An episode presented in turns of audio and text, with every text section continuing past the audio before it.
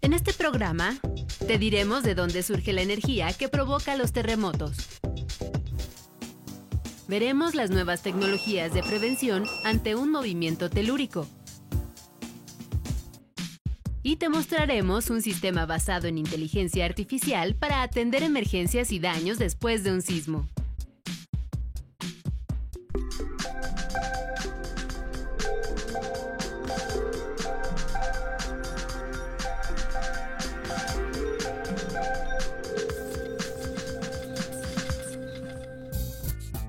19 de septiembre de 1985, un sismo de 8.1 grados en escala Richter sacudió a la Ciudad de México, causando una de las devastaciones más importantes que se ha vivido en el Distrito Federal en todos los tiempos.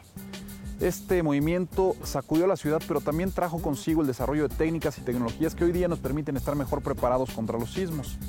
En este programa vamos a visitar dos laboratorios donde científicos mexicanos realizan investigaciones que nos permiten estar mejor preparados contra los movimientos telúricos. Uno de ellos es la mesa vibradora del Instituto de Ingeniería de la UNAM. Este literalmente es un simulador de sismos, es único en su tipo en Latinoamérica y aquí bueno, realizan investigaciones de vanguardia. El otro laboratorio que visitaremos es el de la Universidad Autónoma Metropolitana, el Laboratorio de Materiales y Estructuras. En este programa bueno, pues vamos a conocer mucho más sobre lo que se realiza en investigaciones en México en cuanto a sismos. Yo soy Alejandro García Moreno, esto es Factor Ciencia, quédate con nosotros.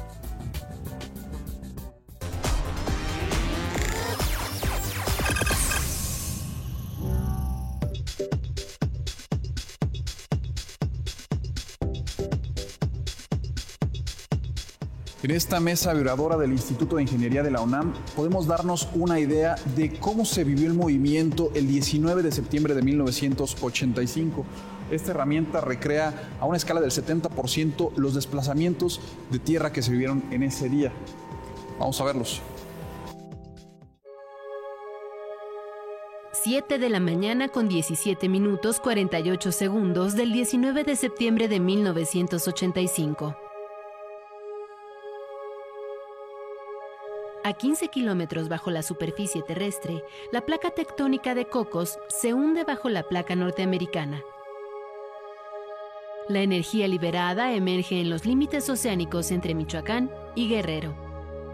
Las ondas sísmicas tardan un minuto 12 segundos en llegar a la Ciudad de México.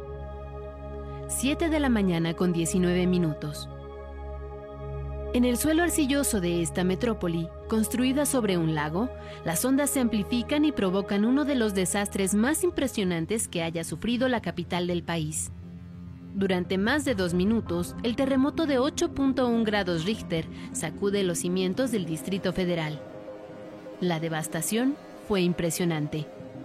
La energía del sismo fue 30.000 veces más grande que la bomba atómica que destruyó Hiroshima durante la Segunda Guerra Mundial. La ciudad se paralizó.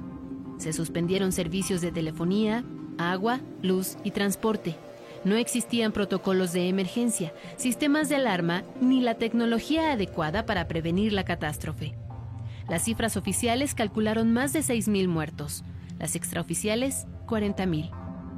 30.000 heridos, más de 4.000 personas rescatadas y 150.000 damnificados. Miles de casas, edificios, comercios, escuelas, hospitales, fábricas, talleres, fueron afectados totalmente o sufrieron daños parciales. Del desastre emergió la solidaridad. La falta de respuesta de las autoridades dio paso a brigadas de rescate ciudadanas, principalmente jóvenes que salvaron miles de vidas y ayudaron a los damnificados. 36 horas después, otro sismo de magnitud 7.9 provocó pánico y derrumbó construcciones que habían sido dañadas. Por las calles, la gente deambulaba en busca de un lugar seguro. Los parques, jardines y zonas abiertas se convirtieron en grandes dormitorios. Después, nada fue igual. Los sismos del 85 son una huella en la memoria colectiva, una lección que ha obligado a desarrollar tecnologías y a la expansión de una nueva cultura de prevención.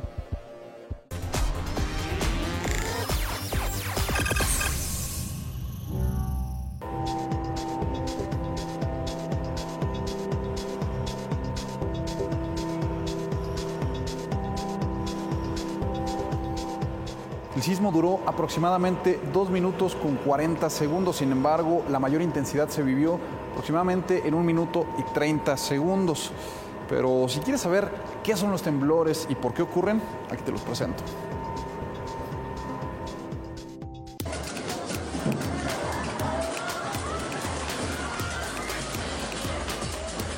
Un sismo es un movimiento repentino y turbulento que surge del interior de la Tierra.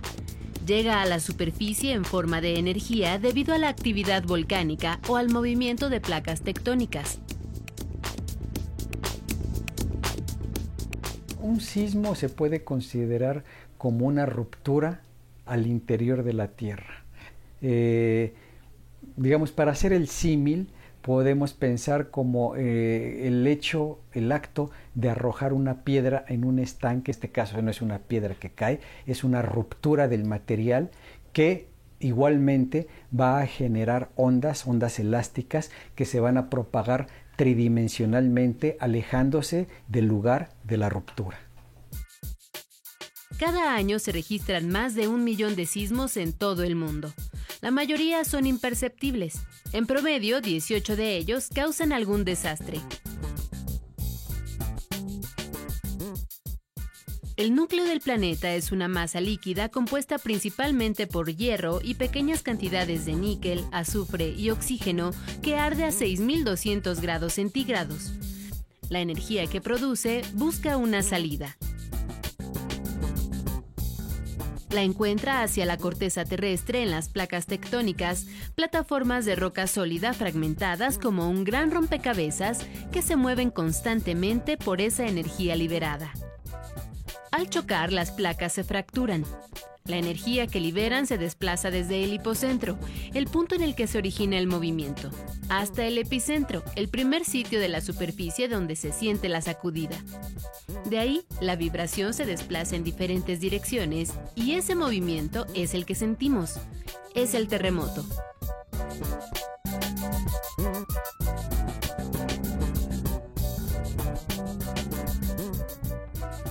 La magnitud de un sismo es una medida de la energía liberada por un sismo. Eh, se puede medir en cualquier punto, a cualquier distancia del lugar donde se originó. La magnitud se mide en grados Richter, del 0 al 9, escala propuesta por el científico estadounidense Charles Francis Richter en 1935. Los sismos no se pueden predecir, pero la ciencia nos permite saber el momento preciso en el que ocurren. Entonces, hasta el momento solamente estamos en periodos de detección, de determinar algunas características que pueden o no presentarse previo a la ocurrencia de un sismo. Los sensores, antenas, alarmas y toda la tecnología moderna nos anuncian la inminencia de su llegada. Eso nos da un tiempo muy breve, pero suficiente para tomar las medidas preventivas necesarias.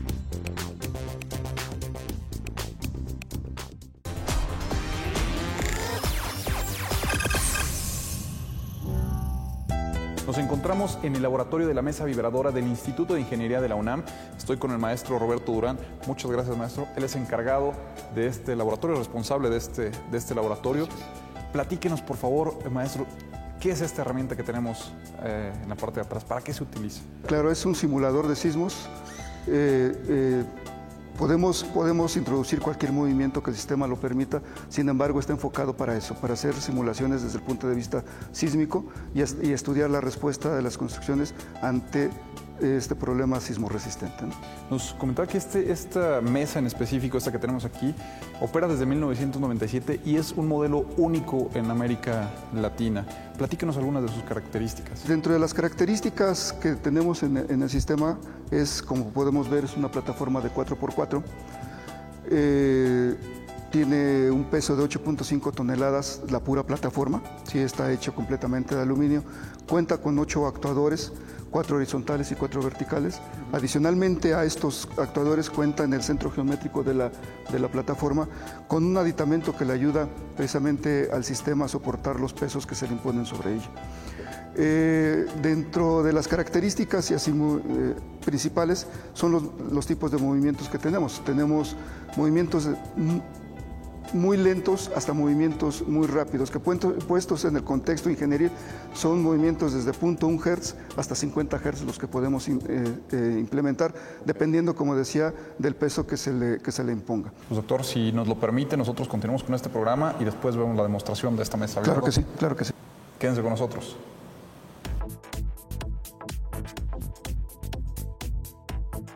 El llamado es contundente y al mismo tiempo muy particular. Es una alerta diferente a la que se ha empleado en los últimos 20 años en el centro del país. Indica si el sismo por ocurrir será moderado o fuerte, o si superará los 6 grados. Estamos hablando de tomar decisiones en un momento de desastre, en un momento de pánico, en un momento de alta tensión, en un momento de estrés se dirige un sismo hacia donde tú estás. Mientras más información los usuarios puedan tener, sobre eso van a poder tomar mejores decisiones, decisiones conscientes del daño que se les puede llegar a vecinar.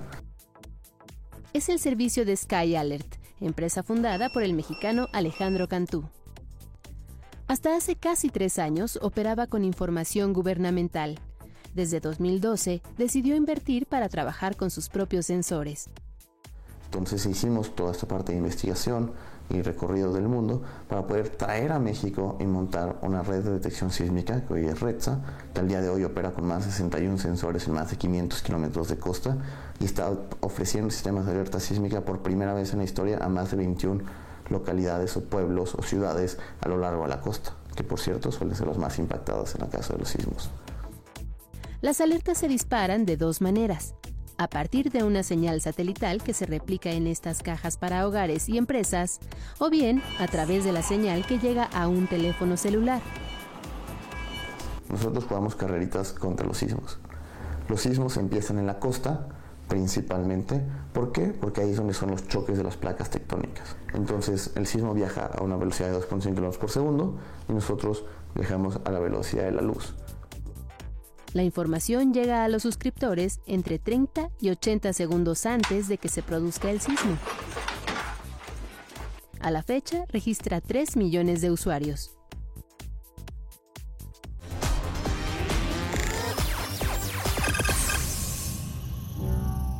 Maestro Durán, ahora bueno, vamos a ver a esta mesa funcionar. Eh, corrió un, ejercicio o un ejemplo de, un movimiento. Platícanos un poco de esto. Sí, claro. Lo que estamos viendo ahorita aquí en la plataforma es un movimiento que conocemos como barrido de frecuencias. Okay. Desde una frecuencia baja, 0.6 de Hz, hasta 10 Hz, precisamente para ver cómo se comportan las estructuras eh, sometidas a un, mismo movimiento, pero con diferentes propiedades dinámicas. Entonces veamos ahorita, eh, pues está moviendo eh, la, plataforma y las estructuras no se mueven de, igual forma. Predomina el movimiento en una de ellas, a pesar de que el movimiento está imponiendo... Exactamente, exactamente. Entonces, esto nos permite eh, visualizar de alguna manera muy rápida, de manera didáctica sobre todo, qué es lo que puede pasar a las estructuras cuando están desplantadas pues, eh, en, los suelos de la Ciudad de México. Maestro, y ahora si nos lo permite, vamos a conocer una tecnología que se ha desarrollado también a partir de nuestra experiencia con los sismos, es la alerta sísmica. Su uso literalmente puede representar la diferencia entre la vida y la muerte. Aquí te la presento.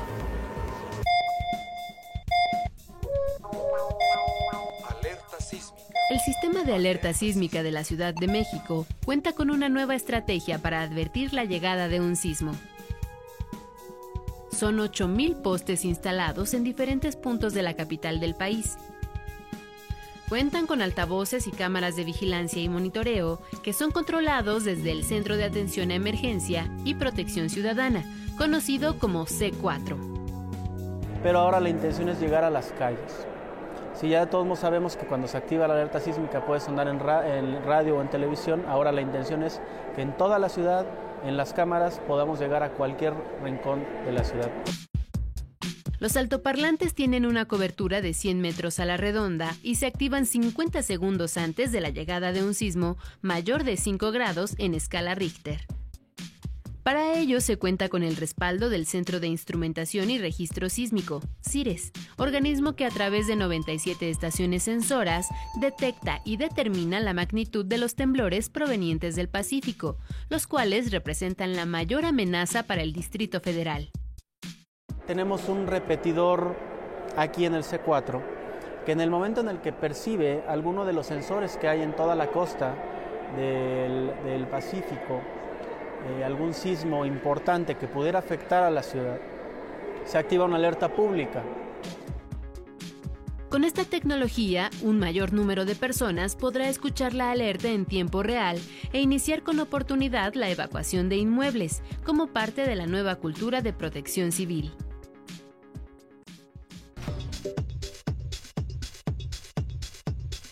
Ahora nos encontramos en la Universidad Autónoma Metropolitana en su plantel Azcapotzalco y estamos justamente en los laboratorios de estructuras dentro del Departamento de Materiales. Estoy con Eduardo Arellano. Doctor Eduardo Arellano es coordinador de los laboratorios de materiales. Muchas gracias por recibirnos, doctor. Al contrario, gracias por estar aquí.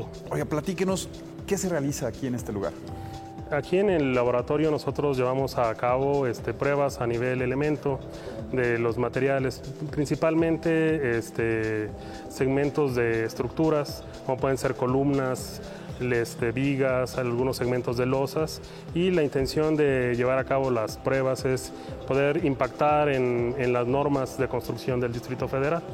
Ok, oye, platíquenos la importancia de poder realizar este tipo de, pruebas a, los materiales. Eh, ¿Ustedes qué conocen con este tipo de, experimentos? Bueno, lo que, lo que nosotros buscamos es ver cuál sería el comportamiento que van a tener estas, las estructuras que se llevan a cabo principalmente en el Distrito Federal eh, ante un evento sísmico, por, por, ejemplo. Oiga, con este, con este marco ustedes pueden hacer una prueba de resistencia a determinada, determinado material. Sí. Estamos hablando de qué tipo de, fuerza es la que se le aplica a los, a los materiales. Nosotros, eh, en, bueno, si hacemos pruebas en, vigas o en, columnas, podemos simular este, fuerzas tanto las verticales como las transversales de, y en la capacidad de estos marcos anda del orden de fuerzas verticales de más de 30 toneladas y fuerzas laterales de hasta 30 o 40 toneladas. Eh, eh, de, tal manera que cuando se hace el, diseño del experimento, nosotros eh, con los equipos con los que contamos debemos de ser capaces de llevarlos a la falla. Pues nosotros vamos a continuar con el recorrido en este laboratorio en la UAM, pero antes quiero invitarlos a ver cómo han cambiado las reglas de construcción a partir del sismo del 85. La elección de 1985 replanteó la forma de erigir en la Ciudad de México. Se modificó el reglamento de construcciones para que las edificaciones resistan un movimiento telúrico similar al de 30 años atrás. ¿Qué cambió? El concepto de construir. Hoy es integral. Se parte de un conocimiento más profundo, basado en la geología, diseño de materiales y estructuras se considera como un todo el tipo de suelo, cimentación y estructura. Si, en este momento nosotros voláramos en un helicóptero y nos trasladáramos 500 eh, o 400 o 600 años atrás, nos daremos cuenta que esta es una mesa eh, eh, llena de agua. ¿Qué tenemos, por lo tanto, abajo de, de, donde se erigió nuestra, nuestra gran ciudad? Pues tenemos agua, fundamentalmente, a pesar de que en apariencia está ya eh, solidificada la, la superficie. La ley obliga a que se apliquen normas como una cimentación correspondiente dependiendo del terreno y de la obra, y el acomodo de varillas y castillos. Para castillos, no podemos este, nosotros hacer un muro que tenga más de cuatro metros y no tiene un castillo. Si tenemos un muro de 5 metros, ah, bueno, tenemos que ponerle uno intermedio. Eh, no, no, podemos hacer un, este, un, una barda o algo, un muro, cuando la altura es mayor de 3 metros si no tiene un cerramiento. Se han desarrollado nuevos concretos, capaces de resistir hasta 700 kilos por centímetro cuadrado. También existe un mayor cuidado en el uso de ciertos materiales, por ejemplo, la colocación de refuerzos en las ventanas. Incluso hay procedimientos que deben ser supervisados y registrados por un director responsable de obra. Para garantizar la durabilidad de una construcción, también es indispensable el mantenimiento. Es así como el conocimiento en el terreno de materiales y estructura busca garantizar la integridad de la ciudad y, por supuesto, la vida de quienes habitamos esta gran urbe.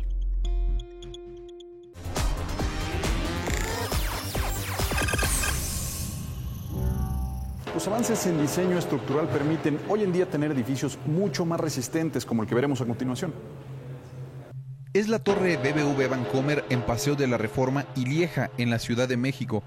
Un rascacielos inteligente de 234 metros de altura, construido de acuerdo a estándares internacionales. Es a prueba de sismos y considerado el más seguro del país.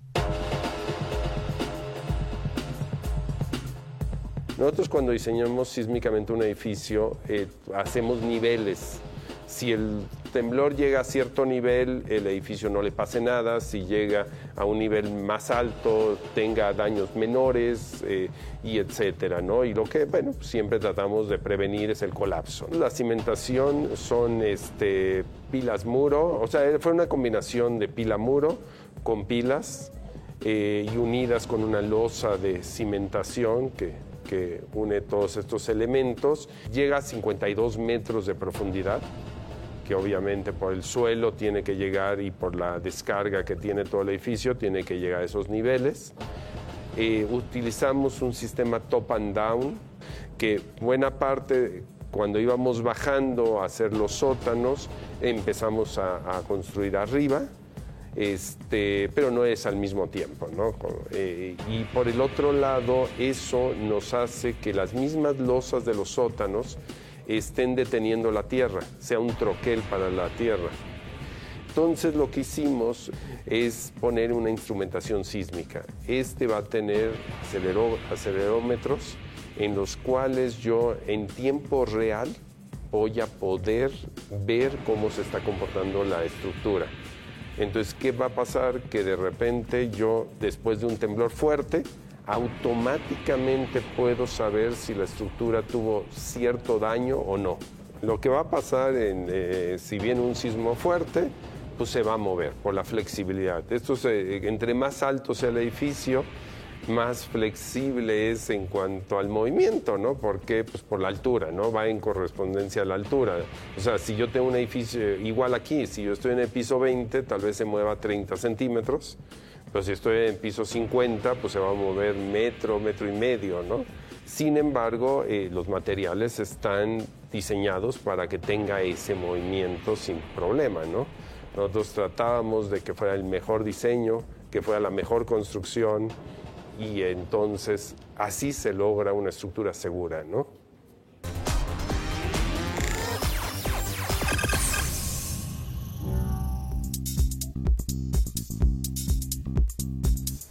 Después de un sismo, inician los trabajos de atención ciudadana, donde se tienen que coordinar las labores de rescate, de protección civil y también los servicios hospitalarios. Pensando en ello, el Instituto Politécnico Nacional creó RIESIS, Momentos después del sismo de 1985 en la Ciudad de México, más de 250.000 personas se volcaron a las calles para remover piedras y escombros. Su trabajo fue exhaustivo, pero caótico. Esa experiencia llevó a uno de los pioneros de la computación en México y a un experto en protección civil a formularse una pregunta. ¿Cómo lograr una respuesta precisa ante un panorama similar? desarrollaron un novedoso software. Se llama RIESIS, abreviatura de riesgo sísmico.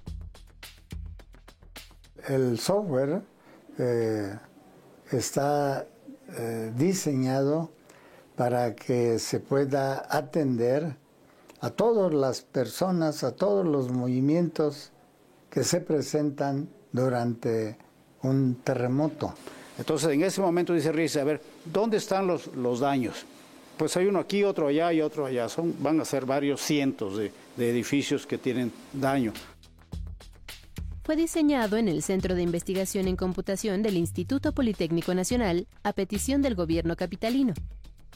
Su programación basada en inteligencia artificial coordina las acciones del personal de seguridad pública, protección civil, salud, desarrollo social y obras públicas. Todo a través de computadoras y dispositivos móviles conectados a la red. Lo que debemos de hacer para resolver un gran problema era dividirlo en tantas partes como fuera necesario para que cada uno de ellos vaya encontrando las soluciones y así sume usted en conjunto una solución de todo ese gran problema. El programa funciona de esta manera. Recibe información masiva de dos fuentes, una de los ciudadanos, quienes reportan, por ejemplo, el colapso de una vivienda. Precisan dirección, si hay muertos o heridos. Añaden fotografías. La otra fuente la generan las autoridades que deben formalizar esos avisos. Identifican las zonas más afectadas para crear brigadas que deberán evaluar daños e identificar la cercanía de ambulancias, hospitales y albergues. Colocan brazaletes a los heridos y fallecidos y trazan su lugar de destino. Alguien quiere buscar su, su pariente, escribe su nombre, este, le salen una lista con, bueno, si hay varios con ese nombre, le salen, le sale el lugar donde se, se encontraba, o sea, se rescató, se encontró en tal lugar, su condición en el momento del rescate. El sistema Riesis fue entregado por el Politécnico al gobierno capitalino a principios del 2014 es que es estrictamente indispensable su instalación y puesto en práctica para que la Ciudad de México esté lo suficientemente preparada para atender los efectos que produzca un sismo